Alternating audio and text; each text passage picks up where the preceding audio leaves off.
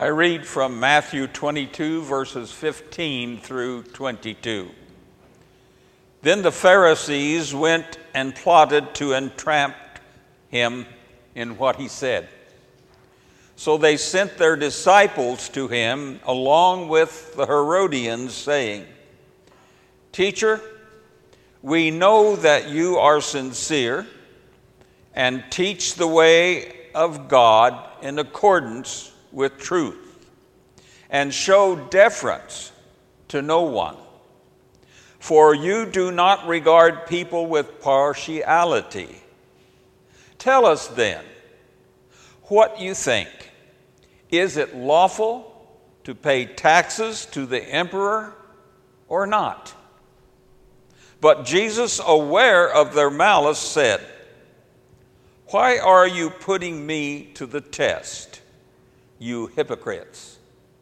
Show me the coin used for the tax. And they brought him a denarius. Then he said to them, Whose head is this and whose title? They answered, The emperor's. Then he said to them, Give therefore to the emperor the things that are the emperor's and to God the things that are God's. When they heard this, they were amazed, and they left him and went away. This text says that the Pharisees wanted to trap Jesus. So they sent people to Jesus to ask one of those have you stopped beating your wife kind of questions. They asked, Is it lawful to pay taxes to the emperor or not? And if he said yes, the Jewish community would be upset with him. If he said no, the Roman government could arrest him. Actually, he said, Show me the coin. The coin to pay the tax was the denarius. The Jews weren't even supposed to have one in their possession. It would be like you're walking up to someone on the street and saying, Show me a bag of heroin. And they pulled one out. The Jews had copper coins for daily use. They bore no gra- graven image. So, to get into the text, let's talk about coins for a bit. The first coin minted in our country was minted in 1776. It was fully authorized by the Continental Congress. Benjamin Franklin provided the basic design for this pewter penny. It was inscribed with a Latin word, I'll spell it because I can't pronounce it F U G I O. The word means I fly. The word was paired with an image of a sundial to depict time flies. The coin also bears the phrase, mind your business. Now, what's that mean? Could it mean good advice to small, small business owners? Or the words of a cranky mint worker telling others to buzz off, like mind your own business? Who knows? What is clear it is this sassy slogan hasn't hurt the, coin's, the coin's value today. One of those coins could be sold today for at least $1,500, which is a lot more than they were worth after the Revolutionary War. I have an ancestor, Captain Joseph Hayes who mortgaged his farm to outfit a company of soldiers for the war. After the war, he was paid in continental dollars, and because it was worthless then, he lost his farm. Incidentally, today is the 114th reunion of the descendants of Captain Joseph Hays over here in Lawrenceburg, Indiana. Dorothy and I went once. We weren't serving at church that Sunday. Look at a typical American coin. I gave you a, a nickel. And you will see the words e pluribus unum. This is Latin for from many, one. This sounds like a noble sentiment describing the unity of the 50 diverse states. But the truth is that our founding fathers stole these inspiring words from the title page of a British book, which was published every year. It was a collection of articles, and the slogan meant from many magazines, one book. What does your money say to you? So, what's in your wallet to steal a well known commercial? What does your money say to you? I fly, mind your business, e pluribus unum, in God we trust. What coin Jesus was to give. He said, Give to the emperor the things that are the emperor's, and to God the things that are God's. The Pharisees are trying to catch him in a trap when they send their disciples to him, along with the followers of King Herod.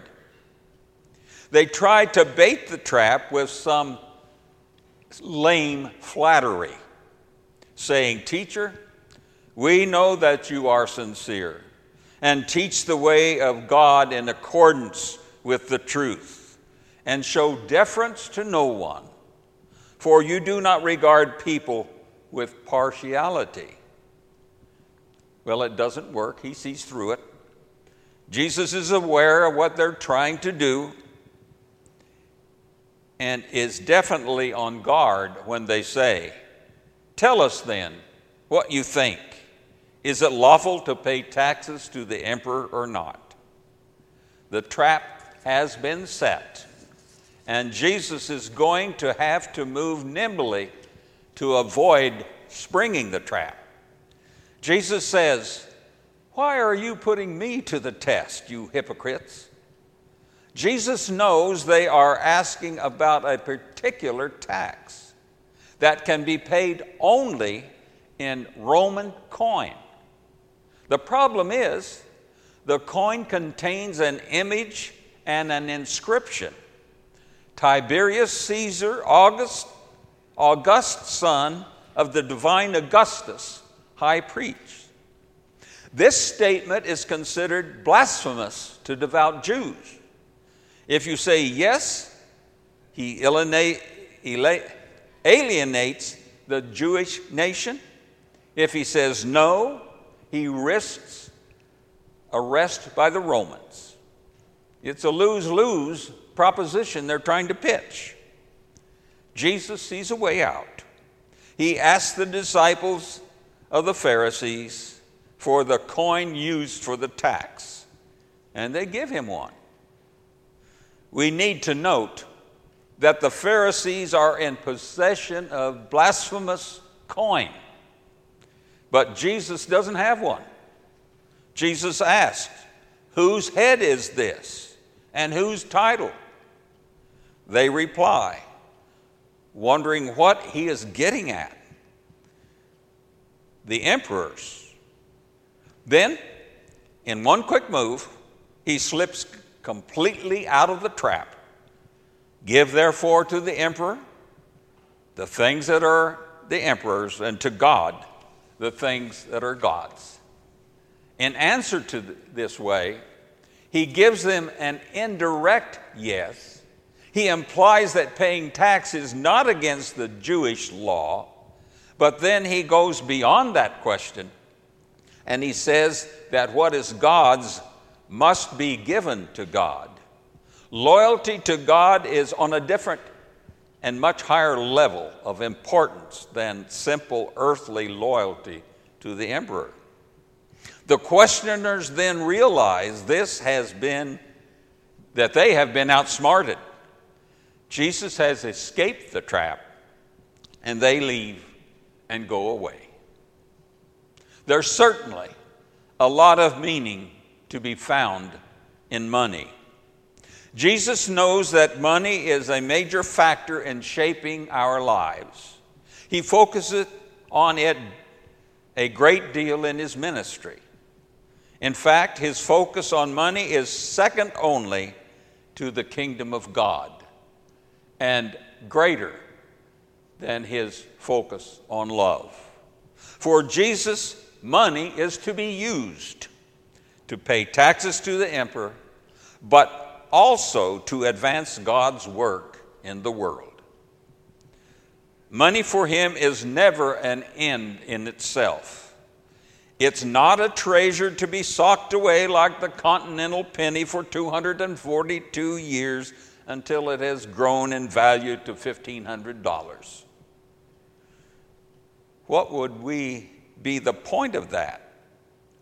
Nobody's going to live 242 years to reap the value. And you can't take it with you. As the saying goes, you never see a hearse pulling a U haul. The meaning of money is that it's an asset, it's a resource for us to put to work in the world. If you listen very closely, your money isn't saying, I fly, mind your business, or e pluribus unum. Instead, it's saying, use me. This is a stewardship sermon, so it needs to be said that good stewards are people who use the resources they have been given to advance the interests of their master in this world. Everything that we have has been given to us by God in some means. It is a wild gesture of generosity. It's true. We don't have to give some coins to the, it's true, we do have to give some coins to the emperor. Death and taxes have been two of life's certainties at least since the time of Jesus. Beyond this, we have a great deal of freedom to exercise in the use of our assets. And it is good for us to learn how to be generous with the money we have. Sam Lloyd, former dean of Washington National Cathedral, has some tremendous insights in stewardship. He makes the point that since we live in a consumer culture, we need help in learning how to be generous. He says the poor can help us since they tend to practice greater generosity than many of the rich. I agree with Dean Lloyd's statement. When we served a small church in Colorado Springs, we had a family with a small child who had friends in similar circumstances. They were very poor. They all helped one another. If one family had something that another family needed, they would share. The church gave them a bundle of diapers. And they said, I'm sorry, we can't use those because they break our child out in a rash. But we have friends who can. Some of you have witnessed this kind of sharing firsthand. When you went to a mission field and people who had very little showed you and showered you with food and gifts. almost to the embarrassment that you had. The Bible can help us since it recommends the tithe.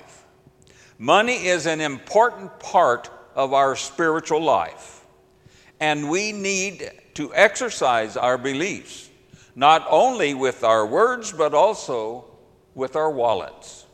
So, what's in your wallet? What is it saying to you? And how are you going to use it? Through the ministries of the congregation, we shape the hearts and the minds of our own people and the people in another part of the community and of the world. Next Sunday, we will witness harvesting our corn, the sale of which will help people in third world countries become self sufficient and help others to live a better life. Take a look at the coin that you were given when you entered. Look on the side with the face. On the left, you will read, Not Tiberius Caesar, august son of divine Augustus, high priest. Instead, are the words, In God we trust. Now look on the other side, above the date of minting, and you will see the word liberty. In God we trust is a challenge to us to rely on our good and gracious God and to believe that God will care for us in the future as God has cared for us in the past. Liberty reminds us that we are free to be gracious in our giving as faithful stewards of the great abundance that the Lord has given us. In a loving and generous God we trust, with liberty to support God's work in the world. That's the meaning of money. Amen.